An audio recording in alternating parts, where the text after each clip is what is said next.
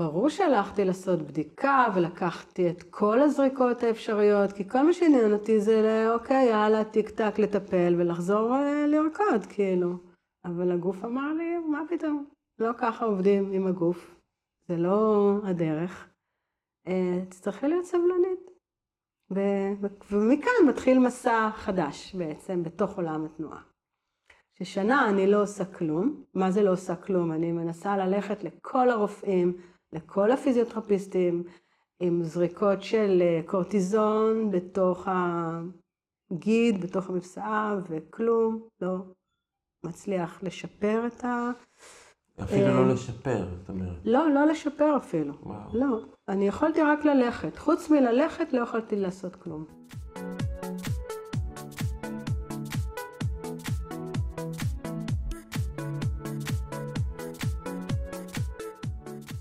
שלום לכולם, איזה כיף שבאתם לפודקאסט הגמשת מסגרות חשיבה, שיחות על אה, אנשים, על שינויים ועל מה שביניהם.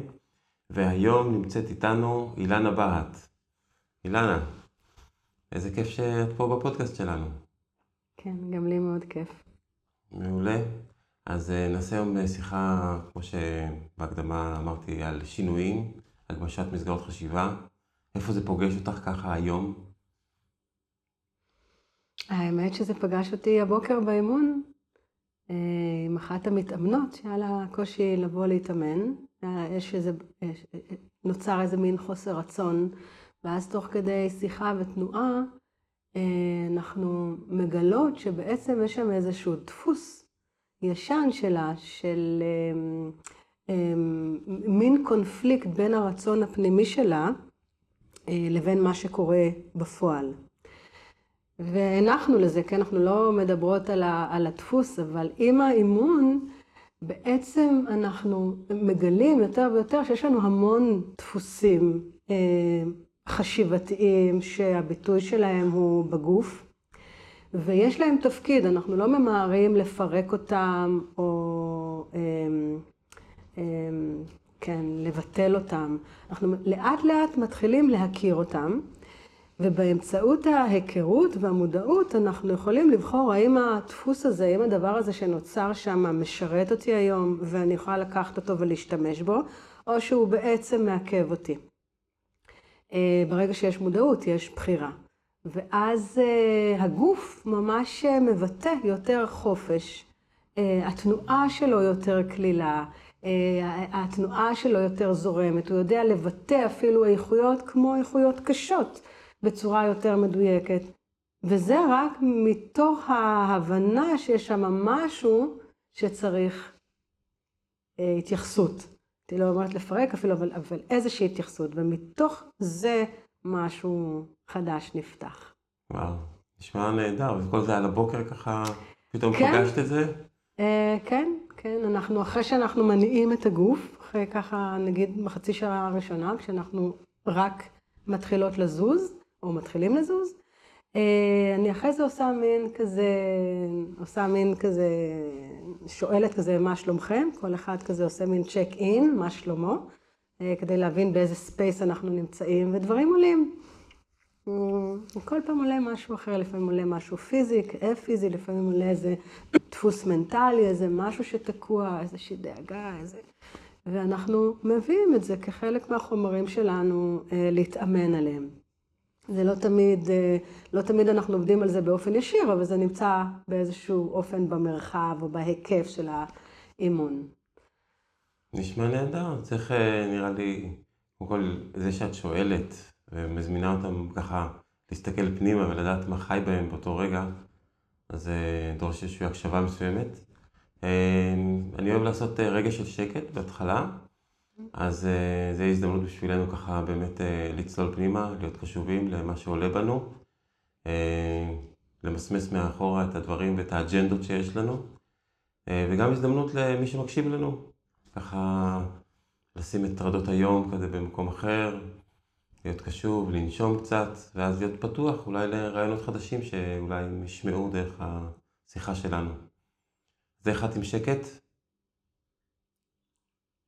איך אני? אני בתוכו. את בתוך השקט? כן. אז יש לך איזה משהו שיכול לעזור למאזינים ככה להיות מחוברים לשקט הזה, שפתאום הם ישמעו דרך הספוטיפיי, פתאום יהיה להם שקט. שיקשיבו. זה עוזר להקשיב לאיפה שהם נמצאים, למה, לקולות הפנימיים, לתחושות, להדהוד הפנימי, וגם לפעמים להדהוד חיצוני, עובר מטוס, אה, מישהו מדבר, מישהו קופץ, אני יכולה להקשיב, להיות. נשמע מעולה.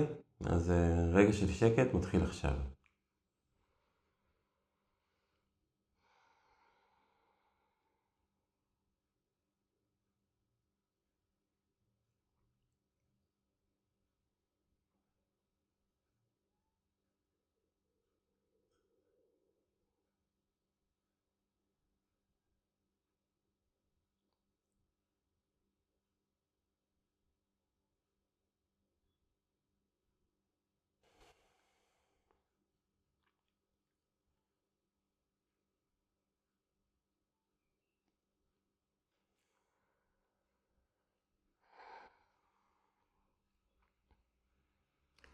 אז עולה לי שבעצם איזה יופי שהפוסטקאסט הזה הוא גם חווייתי, שבעצם אנחנו יכולים לא רק לשמוע, אלא אנחנו גם יכולים להיות ולעשות את העצירה הזו, ולקחת את זה כהזדמנות לעצירה.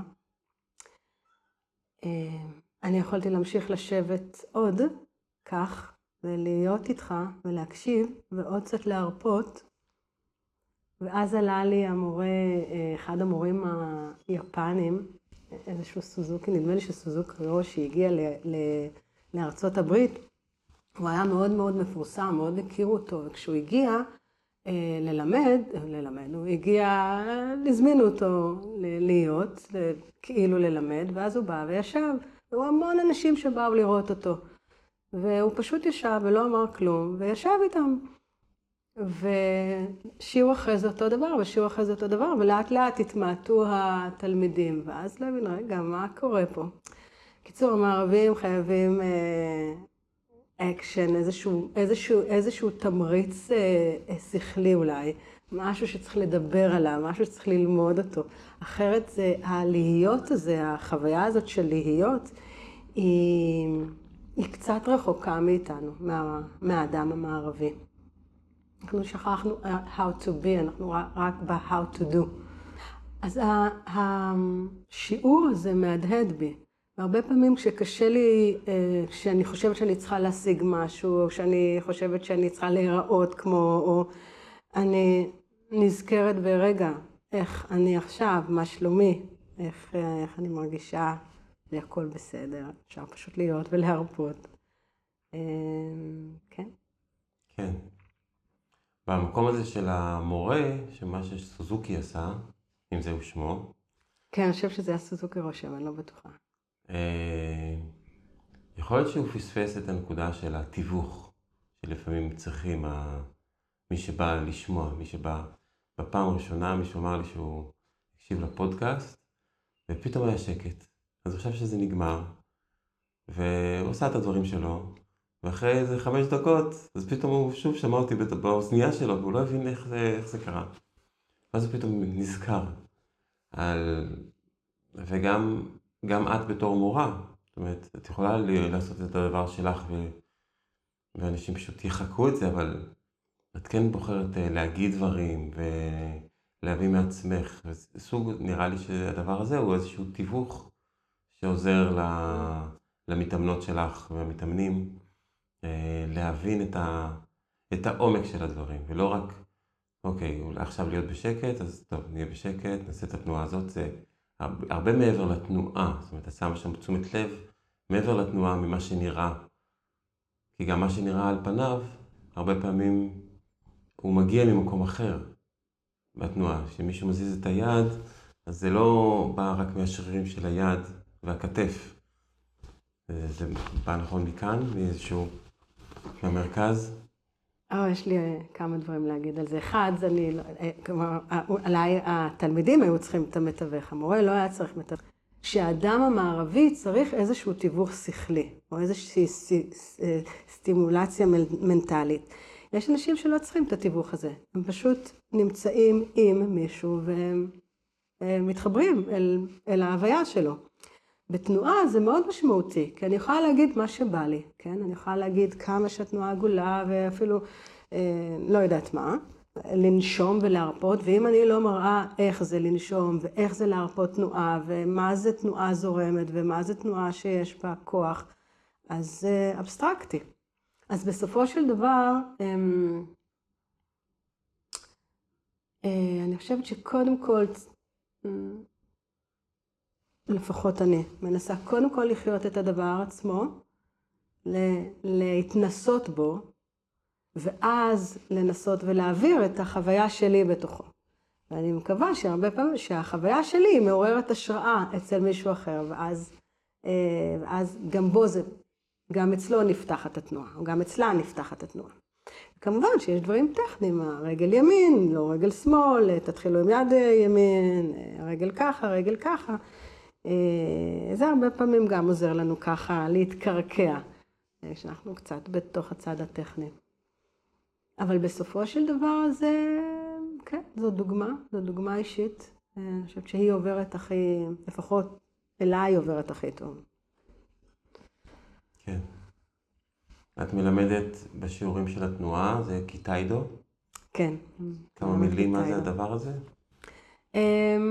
זו אומנות שהיא לא מאוד מוגדרת, היא בין אומנות לחימה לאומנות של תנועה, תלוי את מי שואלים. אני הגעתי מעולם הריקוד, אז בשבילי זאת אומנות לחימה.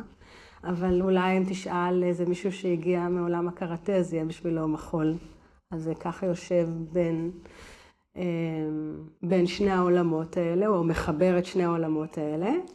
אחד המאפיינים היפים של הקיטיידו זה שהקיטיידו שימר את העוצמה אה, ואת העומק של אמנויות הלחימה וחיבר אותם לעולם התנועה. ובתוך העולם התנועה יש גם אה, תנועה חופשית ותנועה תרפויטית אה, ונשימות.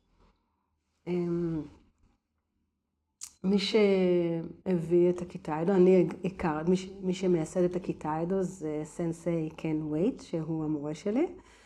אה, אה, מורה זה ישות כזאת שגם אם לא פוגשים אותה, היא תמיד אה, נשארת בלב והיא מלווה, מלווה את החיים, כן, אז אני מוקירה לו המון תודה. ולמדת איתו איפה? אמ, הוא היה מגיע לארץ אה, פעם, פעמיים, לפעמים אפילו שלוש פעמים בשנה, ואני הייתי נוסעת לצרפת לפגוש אותו פעם בשנה לפחות. הייתי שוהה במרכז שם לפעמים גם שלושה שבועות. אמ, כן.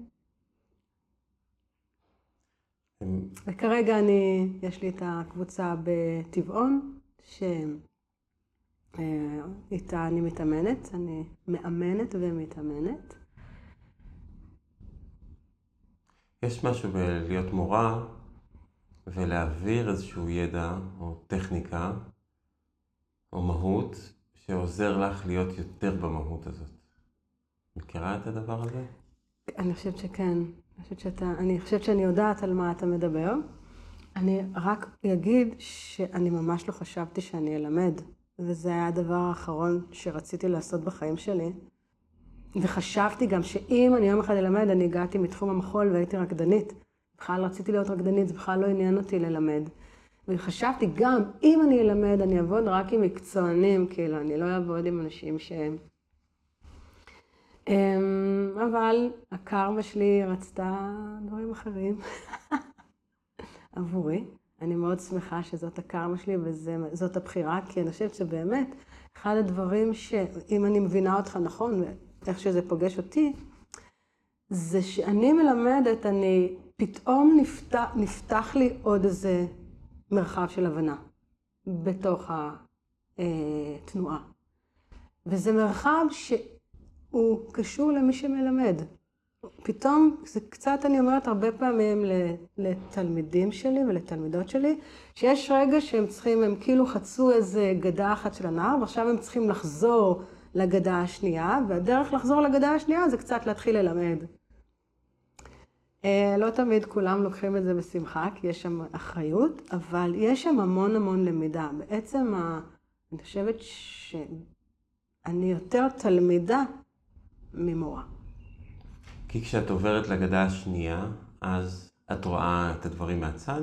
או... זה לא שאני רואה את הדברים, אני חוזרת על... אני קצת כמו חוזרת על אותם דברים מהסתכלות אחרת, מנקודת פרספקטיבה, אפרופו הגמשת אה, מסגרות, מסגרות חשיבה.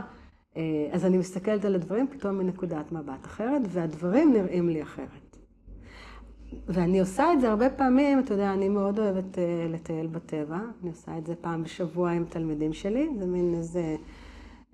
גם אנחנו מחזקים מאוד את הגוף, אבל גם יש שם, יש לנו שיחות אינטימיות ואנחנו עושים כל מיני דברים ספונטניים.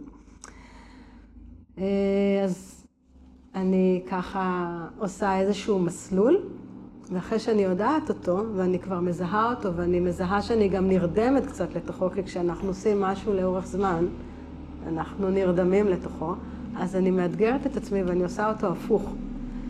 והמדהים הוא כל פעם מחדש שכל פעם המסלול נראה אחרת. כאילו, אני הלכתי אותו כבר מלא פעמים, אני כבר נרדמתי לתוכו, אני כבר לא זוכרת אותו, ופתאום לבוא אליו מהצד השני, אני אפילו מתבלבלת בתוכו הרבה פעמים.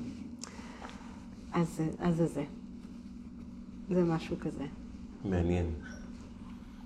ואמרת מקודם, כמה פעמים הזכרת את הנקודה של המחול, שהתחלת בעצם, או לא יודע אם התחלת, אבל באת מהמקום הזה. מה, מתי התחלת ללמוד מחול? Mm. משהו שהיה בתור נערה? התחלתי אה, את כל עולם התנועה בגיל שבע. אה, קצת לפני זה בטח, עמדת וזה, זחלת, היה כל מיני דברים של תנועה לפני. כן, אבל לא קראו לזה מחול. אוקיי. אה, ומסתבר שהייתי ילדה מאוד מוכשרת. ידעתי את זה מתוך זה שהרבה מורים אמרו לי. ואז זה ככה ליווה אותי כל החיים, הייתי, הייתי סולנית בבת, בבית ספר, והייתי סולנית באיזה סטודיו של יהודית שווייצר, שהייתה מאוד נחשבת בזמנו. אמ, זה בעצם המחול? כן, כך קראו לזה? אה, כן, זה היה מחול מודרני. לא, לא היה לי הרבה רקע בקלאסי, את הרקע בקלאסי אה, רכשתי אחרי הצבא. היו לי שני משברים, אחד בתיכון, כתיכוניסטית אה, עזבתי את הריקוד. ו... למה? ואחרי... כי חברים יותר עניינו אותי. זה, זה מאוד תובעני. גדלתי בגבעתד, אז הייתי צריכה לנסוע. זה לקח הרבה זמן, וחברים עניינו אותי יותר, היה הרבה יותר מעניין להיות עם חברים. ואז אז בעצם מגיל 7 עד מה? 16? עד גיל 16 הייתי מחוברת, הייתי, היו לי חוגים, הייתי בבית ספר סולנית של הלהקה הייצוגית, וכל מיני כאלה. ופתאום את עוזבת את זה. וזה כזה לא פתאום, אבל זה לאט לאט התחיל להתמסמס. אה, ועד הצבא, בצבא הייתי מרקידה. אמ, כמעט ולא לא רקדתי. ובצבא אני... זה התפקיד שלך בצבא? כן, מרקידה? כן. מרק... את מי הרקדת? את כל מה שקשור, את כל מה שהיה קשור לצה"ל. חיילים. היית הולכת ל... קייטנות של יתומים ואלמנות, מסיבות, אה, כל מיני. זה מה שעשיתי בשנה הראשונה. ובשנה השנייה אה, הכשרתי יחד עם, עם, עם מילואימניק, שהוא היה רקדן, הכשרנו אה, חיילים, חיילים וחיילות שהם ירקידו, זה היה ריקודי עם, ירקידו ב, ב, בבסיסים שלהם, ואנחנו ישבנו לכתוב את ריקודי העם. אז הייתה, יש כתיבה שלמדתי אותה, איך כותבים, וזה מה שעשיתי איתו. אז יש ריקודים שאפשר לראות ברחובות, שאנשים רוקדים צדיק התמר? משהו ש... כזה, כן. שאת חיברת את הריקוד. לא, אני לא חיברתי, אני רק כתבתי. זה, זה ריקוד, זה למשל צדיק התמר, זה היה... זה איזושהי קלאסיקה של הריקודי עם, וזה לא, פשוט לא נכתב. זה היה, עשו את הקוריאוגרפיה, אבל זה אף פעם לא נכתב. אז הוא לקח את זה כמשימה, לכתוב, יש כתיבה. הם מאוד מסודרים בצבא. אוהבים את אני הסדר. חושבת שזה לא היה רעיון של... לא, זה לא היה רעיון של הצבא, זה היה רעיון של אותו מילואימניק שאומר, טוב, זה מה שאני יכול להביא לצבא. ואני אעשה את זה, לא יודעת מה, אני באמת שאני לא מבינה את הפוליטיקה שם, זה מה שאני עשיתי. לא יודעת איך אישרו את זה, מה אישרו את זה, אבל הייתי מגיעה אליו, והיינו יושבים, היינו מתרגמים את שפת הריקוד עם, והיינו מעלים את זה על הכתב. ומתעדים בעצם את הריקודים. מעניין. אבל אז. היה לי משבר כל כך קשה שלא רציתי, כל כך, אה, אה, לא אהבתי את המקום הזה, צבא, ש, שפשוט עזבתי כל תנועה, כאילו לא עשיתי כלום. מרוב שהתעסקת בזה ומרוב. התעסקתי עם זה ולא אהבתי את זה, וזה לא, זה לא, זה לא, זה לא היה משהו ש... אמנם זה היה קשור לתנועה ולמחול ולהתרקדנית וזה, וזה לא היה, זה לא היה מחובר אליי, זה לא שלי. זה לא... עשיתי את זה. כי היה הרבה, הרבה כיף, כלומר, כיף כי היו לי הרבה חופשים, והסתובבתי בלי מדים, והיו באים לקחת אותי, מחזירים אותי, מין כזה. אז אה, לא, לא, אין לי מה להתלונן, כן? אבל זה לא, זה לא החיבור לב שלי. ואז שעזבת את הצבא, אז עזבת גם את הנושא הזה של המחול, שוב? כן, עזבתי לגמרי את המחול, ועד גיל 24 לא עשיתי כלום. נסעתי קצת, אה, היה לי חבר אנגלי, נסעתי לטייל באנגליה, הייתי איתו שנה באנגליה, עבדתי בארץ, וזה כל הזמן היה איזה משהו שלא הניח, כזה מין געגוע כזה. אז מדי פעם הייתי עושה קצת מתיחות, כזה, אבל... ואז, ואז כשאת עושה מתיחות את נזכרת כן, כמה הגוף ופתאום שלך הגוף יכול? כזה, הגוף להפך, כאילו איזה נוקשות יש בגוף, כאילו, וואי, זה היה, כמה נוקשות הייתה בגוף שלא זזתי, אה, וזה לא החזיר אותי. ואז אה, בגיל 27 פתאום הגעתי לסטודיו בי, אני אפילו לא זוכרת מה היה שם, איך זה קרה, אולי, לא יודעת, מה, מה עבר לי בראש, שהחזיר אותי, וזהו. וזה הדליק אותי שוב. והתחלתי לרקוד, ממש נכנסתי בזה מאוד מאוד ברצינות.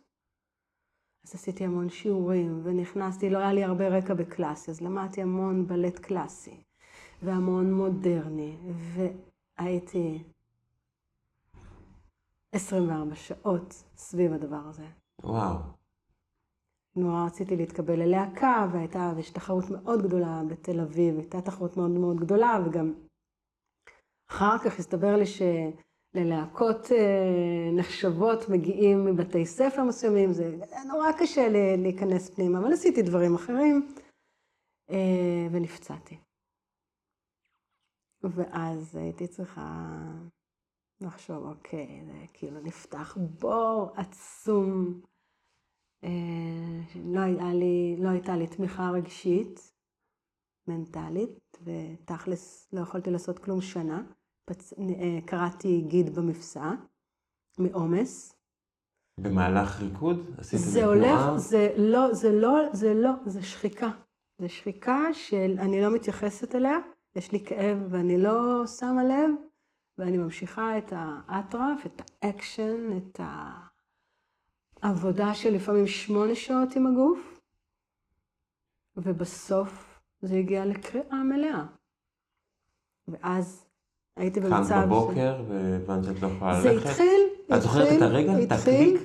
לא, זה מתחיל כזה, אתה מרג... אני מרגישה כאב ואני לא עוצרת, ומרגישה כאב, אומרת לא נורא, אני מטח, אני זה, לא נורא, אני מרגישה שזה עוד כואב. יש המון מתח סביב אה, ל... ל... להיכנ... ל... ל... לעשות אודישנים ללהקות ולהיות בלהקה. בסוף נכנסתי, הצלחתי להגיע ללהקה הקיבוצית, ואני נמצאת שם חודשיים, וזהו. וואו. כשהגשמת לא- את החלום עד שלך. שאני מתחילה, זה לא הגשמתי עדיין, זה אני מתחילה לגעת, ומתחילה אה, בעצם, אה, הייתי על במה לפני כן, הייתי הרבה על במה לפני כן, אבל זה לא היה מקצועי. ופה בעצם התחיל איזשהו שיפט להיות, אוקיי, רקדנית מקצועית, זה מה שאת עושה, מרוויחה על זה כסף, ואז זה קרה. ואז בעצם הגעתי בבוקר, יום אחד, זה אין, זהו, לא יכולה. זאת אומרת, כל הדברים שהדחקת, את כן, ההתעייפות של היה- הגוף, את אה, הזה, כן. פתאום הבנת, טוב, עכשיו לא. זהו, אין, אין, הגוף לא, אני לא יכולה להזיז את הרגל. ועשית בדיקה, ובאמת זה היה קריאה של שריר, או אה, שהבנת מה את זה פשוט? שהבנתי, לא, ברור שהלכתי לעשות בדיקה ולקחתי את כל הזריקות האפשריות, כי כל מה שעניין אותי זה, ל- אוקיי, יאללה, טיק טק לטפל ולחזור אה, לרקוד, כאילו. אבל הגוף אמר לי, מה פתאום? לא ככה עובדים עם הגוף, זה לא הדרך. אה, תצטרכי להיות סבלנית. ומכאן מתחיל מסע חדש בעצם בתוך עולם התנועה. ששנה אני לא עושה כלום. מה זה לא עושה כלום? אני מנסה ללכת לכל הרופאים, לכל הפיזיותרפיסטים, עם זריקות של אה, קורטיזון בתוך הגיד, בתוך המפסעה, וכלום לא מצליח לשפר את ה... אפילו אה, לא לשפר, זאת אומרת. לא, לא לשפר אפילו. וואו. לא, אני יכולתי רק ללכת. חוץ מללכת לא יכולתי לעשות כלום. לא, מתוך אה, היכולת הגבוהה, כן, רקדנית, כן, שזזה, כן, כן. מתנועה שכבר, פתאום כן, ללכת, כן. גם זה. מגיעה לרמה די גבוהה, בסך הכל, ט- בט- בטכניקה. וואו. שאני סוף סוף יכולה בכלל להתקבל ללהקה. לגמרי צריך להיות ברמה גבוהה. צריך איזושהי, כן, איזו רמה טכנית. באותו זמן לפחות, אני לא יודעת מה קורה היום עם הלהקות, אז אה, אני לא כל כך יודעת. אבל אז כן, אם לא היה רקע קלאסי, לא הייתה, לא היה סיכוי להתקבל.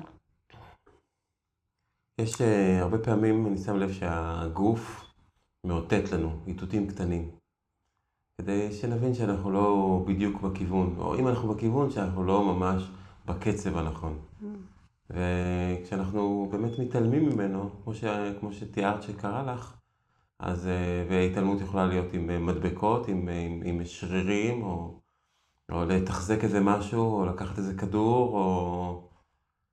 ואז בעצם אנחנו מפספסים בעצם את האות הזה, את, ה... את הקריאה הזאת של, ה... של הגוף, ואז הגוף בעצם נאלץ, אין לו ברירה, אלא לצעוק יותר ויותר חזק, כן. עד שבאיזשהו שלב הוא אומר, טוב, די, כאילו, זה יותר מדי, תפסיק עכשיו. והצלחת לראות בתוך התהליך שזה איזושהי קריאה של הגוף לך לדיוק? לא, לא. זה, זה, זה, היה- זה תהליך ארוך של להבין את זה, שבעצם יש כאן איזשהו שינוי, אה, ולקח לי הרבה זמן. אה, קודם כל בכלל לחזור לתנועה. אני אחרי שנה פגשתי רופא מדהים, דוקטור זיבנר, אני ממש זוכרת אותו. שהוא זיו היה- נר. זיבנר, דוקטור זיו נר, שהוא היה גם רקדן והוא אורתופד, ובמקרה פגשתי ברחוב איזשהו רקדן, חבר, שאז הוא, הוא רקד בלהקה אחרת, ואז שאלתי, מה קורה? מה, את לא, את לא רוקדת? את לא זה? אמרתי לו, תשמע, אני בפציעה, אני לא זז, אז הוא אמר לי, תשמעי, לכי לדוקטור זיבנר. הוא ממש, הוא עזר להמון רקדנים. ואז הלכתי אליו, וביקש ממני לעשות איזשהו תרגיל, ולא יכולתי לעשות אותו, ממש לשכב על הבטן ולהרים רגל. ואני זוכרת שהוא הסתכל עליי, והוא לא האמין לי שהייתי רקדנית. אני פשוט זוכרת את התחושה, לא יודעת אם זה מה שעבר לו בראש, אבל זה מה שעבר לי בראש, שהוא לא מאמין שהייתי רקדנית, וכאילו, מה, אני מספרת לו סיפורים. ואז, אבל הוא היה הרבה יותר בוגר ממני, כנראה כבר יותר, עם הרבה יותר ניסיון, ואז הוא אמר לי, תשמעי, את צריכה ללכת לחזק את הגוף. לכי תחזקי את הגוף, לכי לדליה מנטבר, תשימי פילאטיס. אז זה לא היה כזה פופולרי כמו היום, הפילאטיס. והלכתי, ואמרתי, טוב, אני אלך. ובאמת התחלתי כזה לאט, אחרי שנה, לאט לאט לעבוד עם הגוף, פגשתי שם מדריכים מדהימים. אה, הצלחתי בעצם להעתיק את, ה, את השיעור הקלאסי, אבל של הבלט הקלאסי לתוך המיטה, ולתוך ה... כן, רצפה. ולאט לאט התחלתי להשתקם, והרגשתי שוואו, אני יכולה אה, לחזור. אני, כאילו האהבה הזאת והתשוקה לתנועה חזרה אליי. ואחרי זה המשכתי ללמד שם, אה, במכון הזה, אה, שנה או שנתיים. ו, ובתוך המכון הזה פגשתי איזה מישהי שהייתה אה, אחראית על כל הטיפול האלטרנטיבי בארץ. אז, ו- ובתוך המסגרת של הפילאטיס הזה היינו גם קצת עושים, נוגעים באנשים ועושים מניפולציות, ו, ועשיתי לה קצת מגע וזה. ואז היא אמרה לי, וואו, העיניים שלך מדהימות, את חייבת ללכת ללמוד שיאצו. אמרתי לה, מה זה שיאצו? לא ידעתי מה זה שיאצו. ואז היא הסבירה לי, אמרה לי, את חייבת. היא שלחה אותי למדיסין, ושם פגשתי את המורה שלי, את קן וייד, שבכלל גם חשבתי שהוא רקדן. חשבתי שהוא יצא את, את ה... אתה יודע, שהוא היה תלמיד, או לפחות למד את הטכניקה של מרתה גרם. וככה זה... חזרתי לתנועה ולכיתה ולכל מה שאני עושה. אז, אז אני חושבת שההבנה הזאת של רגע הגוף, אמ, שצריך להקשיב לגוף, אמ, והאיתות הקטן הזה אולי שאתה דיברת עליו, אה, שאם אני, אני באמת מקשיבה לגוף, אני יכולה להרגיש את האיתות הקטן הזה ולהבין רגע מה הוא אומר, ואיזה איזון הוא צריך, לא בהכרח להפסיק, אבל הוא צריך איזשהו איזון אחר אולי, או מקום אחר. זה תהליכים ש... ש... שלמדתי אותם עם הזמן ועם השנים. למדתי לעבוד הרבה יותר טוב עם הגוף שלי, הרבה יותר נכון. אני חושבת שאם לא הייתי מקשיבה לגוף שלי, לא הייתי יכולה לעשות בגיל שלי את מה שאני עושה היום עם הגוף. לא, לא הייתי יכולה לעשות אימון של קיטיידו. בכל זאת יש בו משהו תובעני, גופנית. אז מתי היה לך שם איזשהו זיק של uh, הבנה של, אה, ah, בשביל זה כל זה קרה? זאת אומרת, שהלכת לשיאצו, שהלכת לזה, היה, פ... היה פתאום איזה, וואו, עלייה מתוך המקום הנמוך של, טוב, אני לא רקדנית בלהקה הקיבוצית, לא זה, אבל הדבר קרה בשביל איזה משהו, או הנה, אני עכשיו במסלול הנכון, היה לך איזושהי הבנה מסוימת כזאת? את זה אני יכולה להגיד רק מהפרספקטיבה שלי כרגע, אחורה. אני לא, באותם, אני גם עכשיו לא יכולה להגיד משהו נקודתי על משהו שהוא ישליך לעתיד. אני יכולה להסתכל על זה רק בדיעבד, להגיד, וואו, כן, זה הוביל לזה, זה הוביל לזה, זה הוביל לזה. אה, איזה יופי גדלת והתפתחת, איזה יופי ש... שהשארת את עצמך בעולם התנועה, ושגילית שעולם התנועה הוא לא רק עולם של תנועה, אלא יש בו גם עולם מנטלי שנושק לו. כן? גיליתי את עולם המדיטציה בתוך, בתוך, בתוך התהליך הזה. אז אני לא יכולה להצביע על רגע אחד. ואז את הולכת למדיסין, ומתחילה ללמוד שיאצו, ופוגשת את קן. אומרים, כן, מגיע סנסei, כן, מגיע ל... אה, לתת סדנאות בתנועה, ל... אתה יודע, לבית ספר. ואומרים לי, תשמעי, סנסי כן מגיע, כדאי לך ללכת. הם ידעו שאני רקדנית, כן?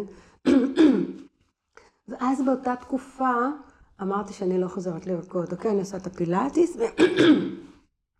ואז אמרתי, לא, לא מעניין אותי, אני לא... לא... יופי, לא הולכת.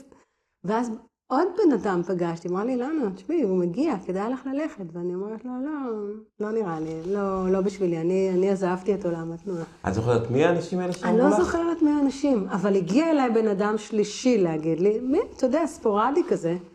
אמרתי, וואי, וואי, אם בן אדם שלישי כאן מגיע אליי, כנראה שאני צריכה ללכת, והלכתי לסדנה, וזהו.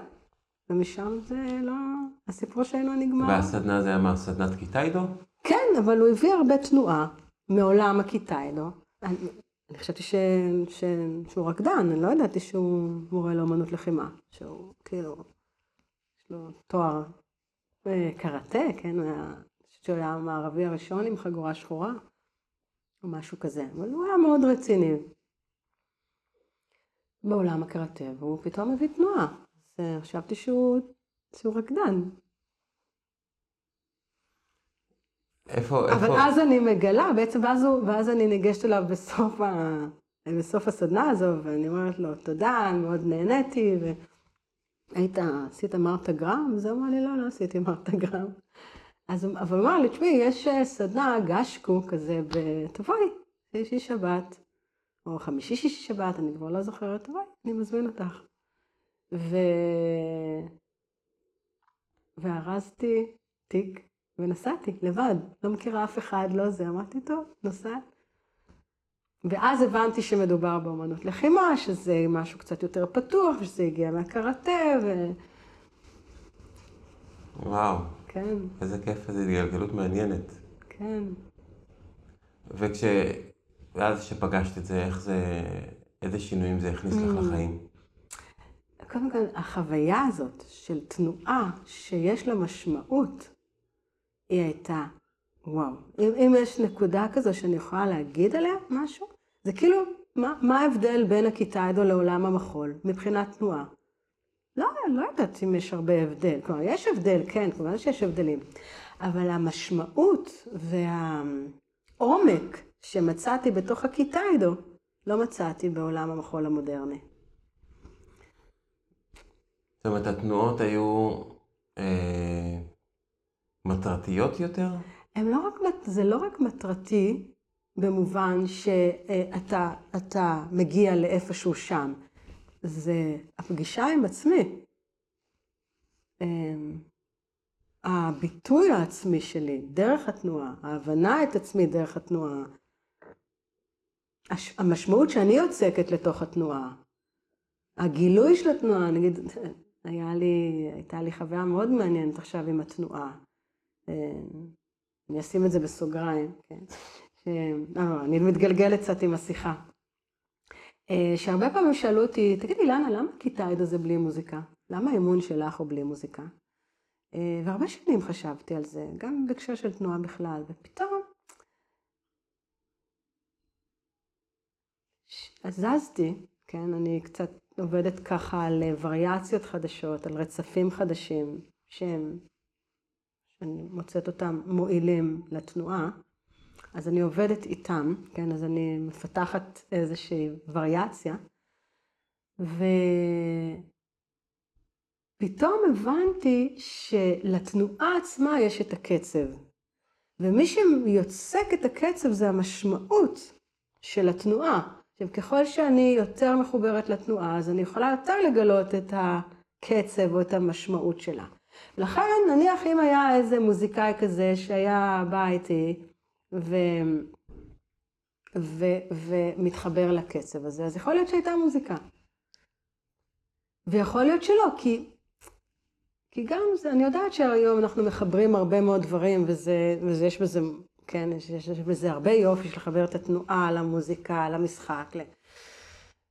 אמ, אבל אני מרגישה שהרבה פעמים צריך דווקא להפריד רגע את הדברים ולהכיר אותם לעומק, ומתוך זה אולי לחבר אותם מחדש. אמ, אז אני לא זוכרת איך הגעתי לכאן, עד הלום. וזה העלה, זה הזכיר לי את זה. על אני- המטרתיות של התנועה. אה, אז כן. אז זה לא, אז לא יודעת אם זה מטרה. אבל זה מתגלה תוך כדי. כן, נגיד מטרה זה משהו שאני כבר מניחה אותו ואני רצה אליו. ויכול להיות שהתנועה, כשאנחנו יותר ב... אה, כשאנחנו יותר בתוכה, אז המטרה מתגלה מתוכה, לא מאיזה מקום ששמתי אותו שם. כן, אתה מדבר על בטח על משהו פונקציונלי כזה, אוקיי, עכשיו אנחנו מטרה פונקציונלית. אז יש גם מטרות פונקציונליות, לפעמים כן, צריך להיכנס לכושר, אז אה, אוקיי, בואו נעשה תנועה שהיא תכניס אותנו לאיזשהו כושר גופני. כן, זה הזכיר לי, פשוט אמרת שהתנועות הן היו יותר אה, משמעות שהיה שם בכיתה איתו לעומת המחול, אז זה הזכיר לי את, ה... את האימונים הפונקציונליים שיש עכשיו, חדרי כושר פונקציונליים. אה, בואו נהפוך גלגל, בואו נדפוק עם פטיש חמש קילו. לא יודע מה הם עושים שם, סתם, לא יודע מה שם. כן, יש תרגילים מסוימים שעושים אותם, שהם פונקציונליים. מחזקים את השריר הזה, מחזקים זה את השריר הזה. אה, ואמרת שבעצם זה מחבר כמה דברים. אז בעצם כשאת מלמדת, מלמדת כיתה אידו, ואמרת שאת מתעסקת בשיאצו. כן, אני גם מטפלת בשיאצו, אה, במגע. והשיאצו, כן, זו איזו מילה גם כן שנשארה עם הטיפול לאורך שנים, פשוט אנשים מאוד מכירים את השיאצו, זה, זה קצת יותר רחב מהשיאצו, כי, אני, כי נכנס לשם גם אה, אה, תנועה, עולם התנועה נכנסה ל- לתוך המגע, וגם השיחה. אה, כן, אז הרבה פעמים מגיעים אליי אנשים עם, אה, עם בעיות גופניות, כואב לי הגב, אה, אה, אחרי קרע, אחרי שבירה של רגל, ופתאום נפתח עולם של אה, עבודה דרך הגוף. אז אה, גם בזה אני עוסקת, וגם אני, יש לי קבוצת מדיטציה שאני מנחה פעם בשבוע, שיש לה נושא לעבודה, פעם בחודש, יש, כל חודש יש נושא אחר, שאנחנו ככה מנסים לחיות אותו, ליישם אותו באותו חודש, לפחות לחיות אותו. מה, מה למשל, מה הנושא עכשיו? למשל עכשיו הנושא זה סבלנות. אז uh, אנחנו מתרגלים תרגולים בסיסיים uh, של נוכחות למשל, או כן, תרגולי נשימות, ויחד עם זאת אנחנו מתרגלים uh, סבלנות. לומדים מה זה סבלנות, מה זה אומר סבלנות, איך אנחנו פוגשים את זה באופן אישי. הרבה פעמים יש הבהרות, נדמה לנו שמשהו, היא, שמשהו הוא סבלני, או שהיא פעולה סבלנית, ובעצם אנחנו מגלים שזה לא ממש פעולה סבלנית, או אין, אין, זה לא קשור לסבלנות, זה קשור לדברים אחרים. מה למשל? כאילו, קצת אה, רחוק לי. למשל... פעולה סבלנית. פעולה סבלנית? או פעולה שנראית סבלנית, אבל היא לא. Mm. מה זאת אומרת אוקיי, פעולה אז סבלנית? הנה, פעולה סבלנית. זה פעולה שאם אני כועסת ואני מגיבה מהר, אז לא פעלתי בצורה סבלנית. אם אני כועסת ואני יכולה רגע לשהות עם הכעס, ולא לצאת לתגובה מהירה, אז אני עושה פעולה סבלנית. אה, פעולה לא סבלנית, פעולה שחושבים שהיא סבלנית, אבל היא לא סבלנית, זה אני רוצה אה, להיות זמרת אופרה בעוד 20 שנה, ואני פשוט אחכה בסבלנות עוד 20 שנה, שאני יודעת שזה לוקח זמן, 20, זה לא, לא, לא הכוונה, פעולה סבלנית. לפחות לפי התפיסה הבודהיסטית. כמובן שיש שם איזשהו אורך רוח, כן? אה, אבל לא, לא על זה, לא על זה אומרים, לא, על, לא לזה מתכוונים שאומרים סובלנות.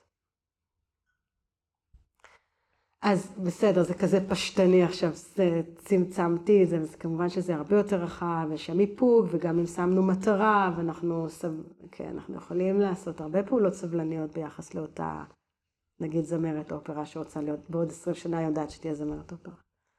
אז אז חודש אתם כקבוצה מתעסקים בנושא של סבלנות. אנחנו מיישמים, מנסים ליישם ביום-יום שלנו סבלנות ולבדוק כמה סבלנות, אמ, כמה פעולות הן סבלניות, כמה אנחנו יכולים לשפר את הסבלנות, איפה אנחנו פוגשים את זה ממש ביום-יום שלנו. אז איפה את פוגשת את זה? את הסבלנות? אתמול, אתמול, אתמול פגשתי את חוסר הסבלנות, הייתי במסיבת אה, סוף שנה של הבת שלי, והתארכה הרבה, פי שניים ממה שהייתה צריכה, ובאיזשהו שלב ממש איבדתי את הסבלנות, ואני מרגישה שאני מתחילה לזוז, ו... ופתאום כזה קפץ לי, רגע, סבלנות, מה, מה את אומרת? בסדר, באי נוחות עכשיו, לא נורא. ישבנו גם שעתיים על... כזה מקום לא נוח, והגוף מתחיל להרגיש רעש.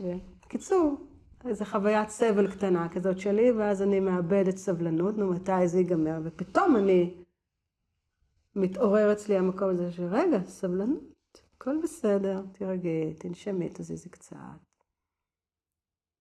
כזה. יש קשר בין המילה סבל לסבלנות? נראה לך? אמ, אני חושבת שכן.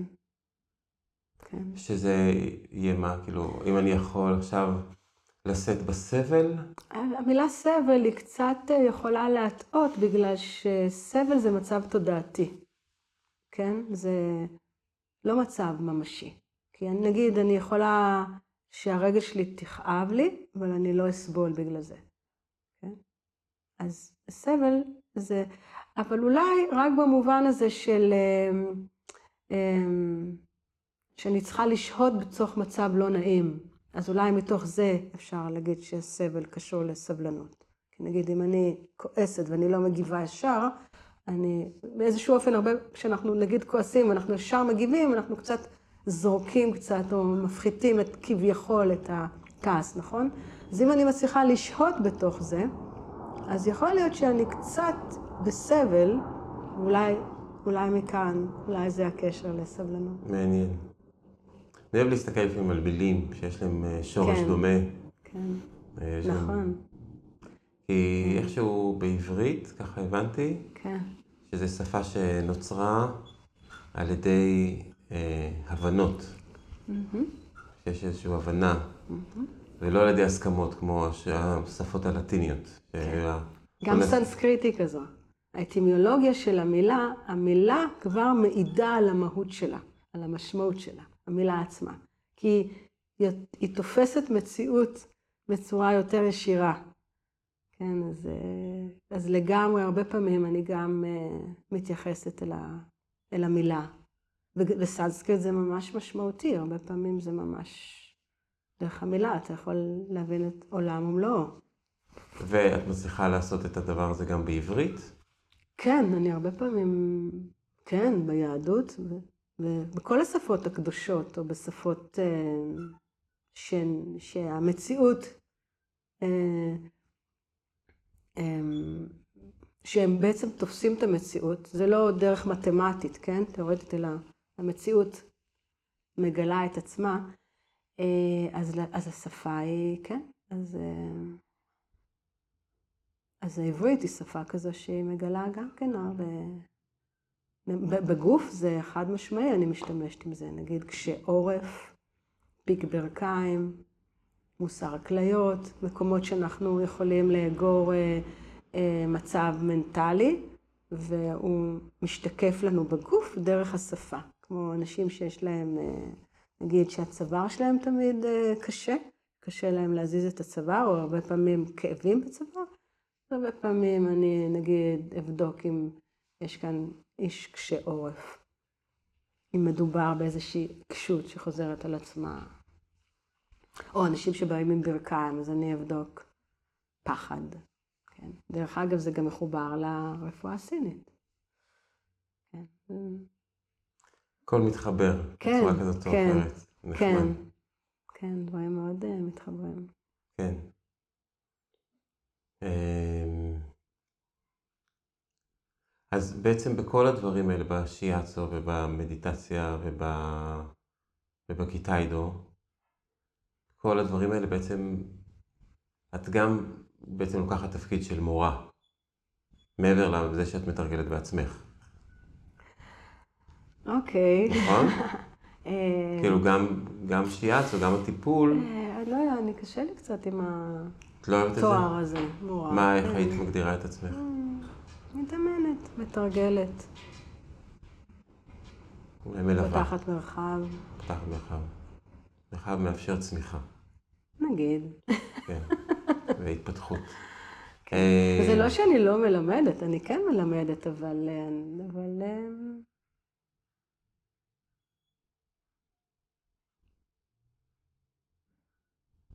אם אני מהווה דוגמה אישית, ואם מישהו רוצה לקרוא לי מורה, אני לא מתנגדת.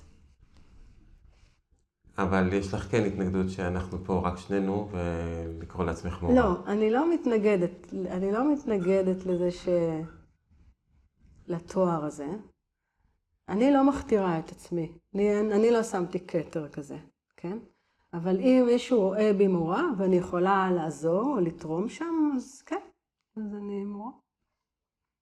אני, אני, הכתרת שלי או הכתר שלי זה יותר מתרגלת ומתאמנת. אני יותר מזדהה עם הכתר הזה.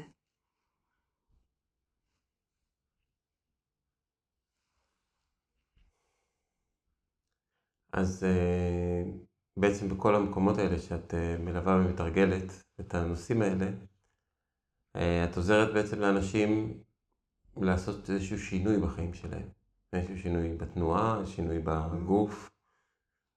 אה, שינוי בתפיסה?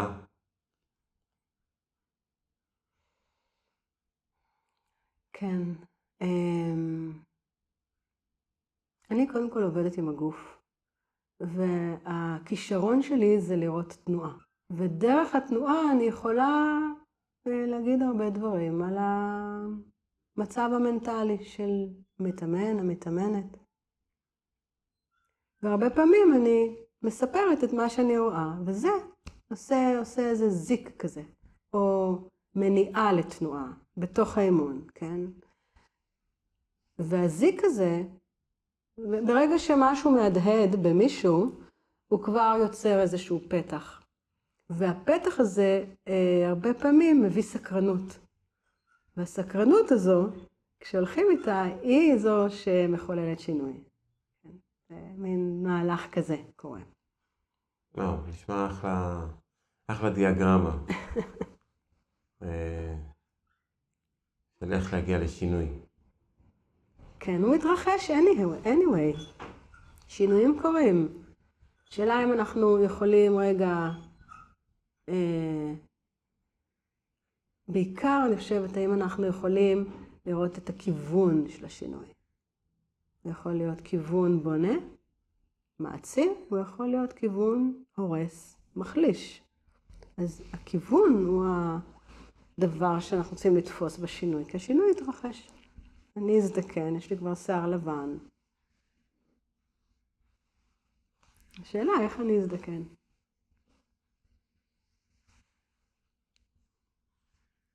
אז כשאת מסתכלת קדימה באמת, ואת רואה לאן את רוצה להגיע, מה את רוצה שיקרה עם הדברים, מה הכיוון שאת רוצה לקחת Mm-hmm. לגבי השינויים שאת רוצה שיתחוללו בחייך. אמ,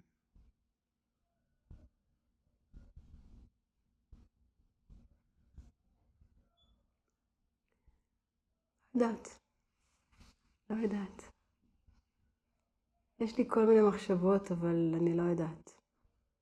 אני, אני אגיד לך, זה לא סתם שאני אומרת לא יודעת, כי אני מאוד מאוד שמחה עם החיים שלי, ואני מאוד מאוד שמחה עם מה שאני עושה. ווואלה, זה הדבר הכי מדהים שאני יכולה לקבל ולהיות בו. אז בסדר, אין לי... נניח הייתי שמחה לעבור לבית שיש בו כבר דוז'ו, שיש בו... אני, יש בו דוז'ו, ואני יכולה לצאת לטבע, שהכל קרוב לי כזה, ושזה בית מזמין שמגיעים אליי. אז אולי משהו כזה. אבל חוץ מזה, אני, אין לי משהו שאני שואפת אליו, או... הוא לא רחוק, הוא ממש כאן. אני יכולה להיות איתך למשל, שאני ממש כיף לי, ואני יושבת ללמוד, ואני מתרגלת, אז מה, למה עוד אפשר לשאוף? כאילו, זה השאיפות שלי. לפגוש אנשים, אני מאוד אוהבת אנשים. לדבר עם אנשים. כן, בשיחה הקצרה שניהלנו קודם, אז דיברנו שבעצם כששמים איזושהי מטרה ואיזשהו יעד, אז יותר קל להגיע אליו. ובעצם כשאת אומרת שאין לך כזה, חוץ מהבית עם הדוג'ו, שזה אחלה דבר לפנטז ו... ולקבל אותו בסך הכל, אה, אז איפה, אז זה להיות במה שאת עושה, בבינג, Mm. בלי לחשוב על הדבר הזה של לאן שאת רוצה להגיע, ואז בעצם לא תגיעי לשם. כי לא יודעת בדיוק לאן את רוצה. אז, אה, אז אה, זה בדיוק מה שאני מנסה לחשוב עם עצמי. כשאני חושבת עם עצמי, אז אני אומרת, וואו, אני הגעתי. אני עושה את מה שאני אוהבת בחיי, ביום-יום שלי. המטרות שלי הן, אני חיה אותן. כמובן שאם אם יכולתי, נגיד, שיהיה לי דוז'ו כזה, אז זה היה עוד יותר סבבה, כן? את יכולה להגיד עכשיו את מה שאת רוצה, ויש סיכוי טוב שזה יתגשם. בסדר, הנה, אני אומרת. אז דוג'ו, זה, כן, כן. בבית, עם אה, כזה שיהיה מחובר מאוד לטבע. אה, שיהיה, כן, שקט, אה, שיהיה מחובר לטבע. אני אוהבת את הטבע. הוא יקר לי מאוד. אה. אמ, ועל, אבל אני, אני חושבת שאני אעשה את אותו דבר, אני אמשיך להתאמן, אני אמשיך לעשות את הכיתה אני אמשיך לתרגל מדיטציות, אני אמשיך לטפל באנשים, למי שירצה. אני אמשיך, אני אמשיך לעשות את מה שאני עושה. מעולה, זה ממש אה, אה, הדגמה על בינג, על להיות בדבר הזה. ככה זה נראה לי. אה, כן, ול- וליהנות מ... זה לא חשוב, אני חושבת שגם, אתה יודע, נגיד הבן שלי, יש לו מטרה כזאת, או כזה, יש לו, יש לו כוח פורץ ויש לו מטרה.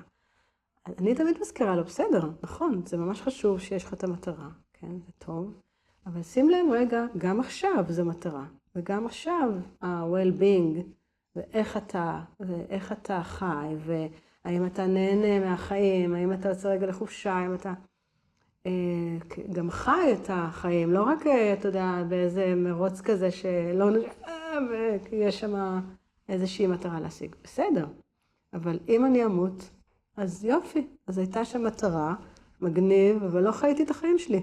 כן, בטוח. ואם לא השגתי את המטרה, כן? מי מבטיח לי שאני אשיג את המטרה? אוקיי, נכון, הדרך יותר קצרה, אבל מי מבטיח לי? אז בסדר, זה טוב שיש, אבל, אבל לא לשכוח את הרגע, יש גם את עכשיו, ועכשיו, ועכשיו. Happy New Now. ועכשיו. אמ, יכול להיות שזה משהו קצת, איזושהי טראומה מהפציעה ומההישגיות שהייתה לך אה, להגיע ללהקה? יכול להיות, לא חשבתי על זה. יכול להיות. אני לא יודעת, כי למשל, אה, באיזשהו שלב בחיים שלי, הלכתי ללמוד אה, פילוסופיה במזרח אסיה באוניברסיטה.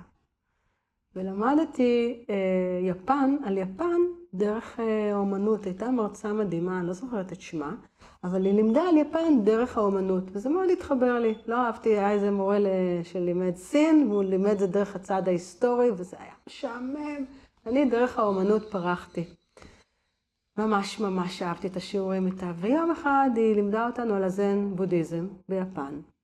והיא מראה תמונה של אה, נזירי זן, יושבים ככה בשורה, אני ממש זוכרת את התמונה הזאת, ומסתכלים על, אה, יושבים, מדיט... עושים מדיטציה מול אה, קיר לבן. היא דיברה על הזן הבודהיסטי. ואני ראיתי את התמונה הזאת, ווואו,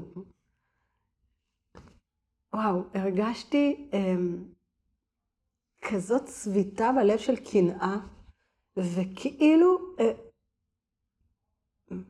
זה כזה מין רגע מיסטי כזה של הייתי שם, וכאילו אני מבזבז את הזמן.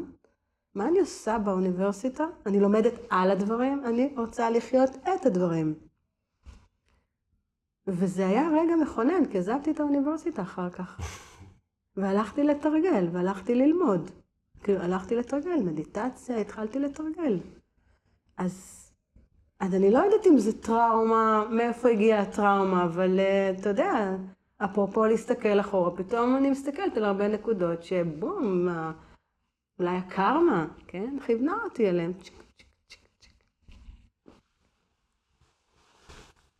וואו, איזה כיף לשוחח איתך ולהקשיב לך. תודה. כן. אה, אז אם את מדברת על לכוון והקרמה, אז כן. איך אפשר לכוון אנשים אלייך? Mm.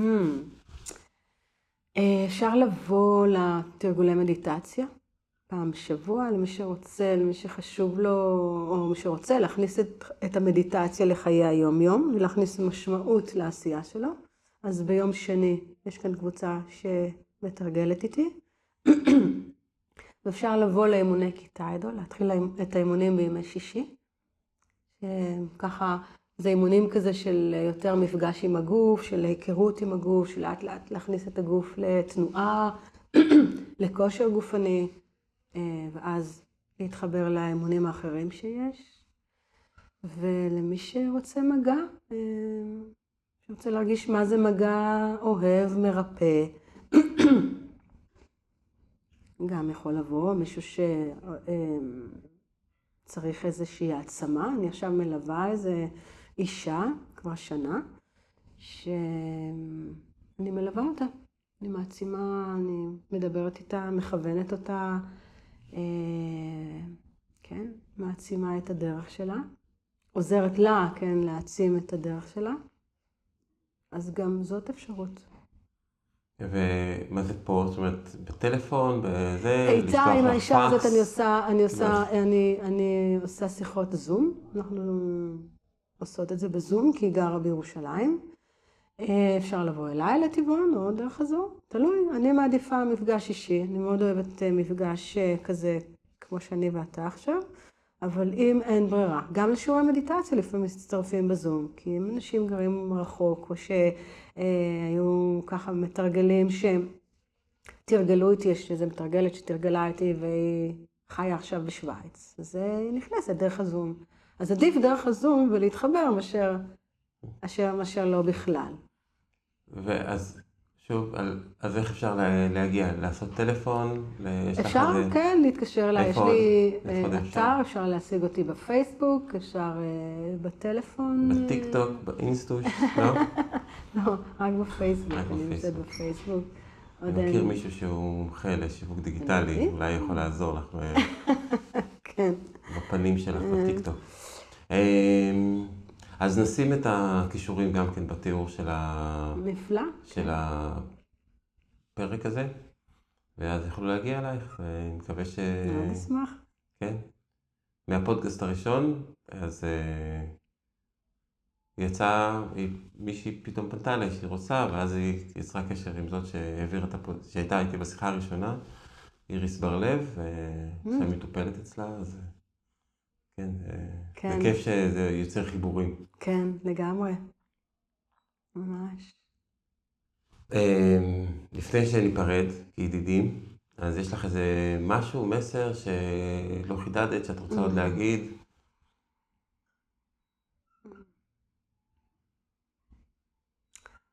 אני חושבת שהמתנה הגדולה ביותר שאני יכולה לתת, ושאדם יכול לקבל, זה החיבור שלו אל עצמו. אני חושבת ששם גם תמונה, תמונה השמחה. כשאני מתחברת לעצמי, אני מכירה, מבינה את עצמי קצת יותר, יכולה לנוע מתוך המקום הזה, זאת שמחה מאוד גדולה, וזאת העצמה מאוד גדולה. אז זה הדבר הכי חשוב.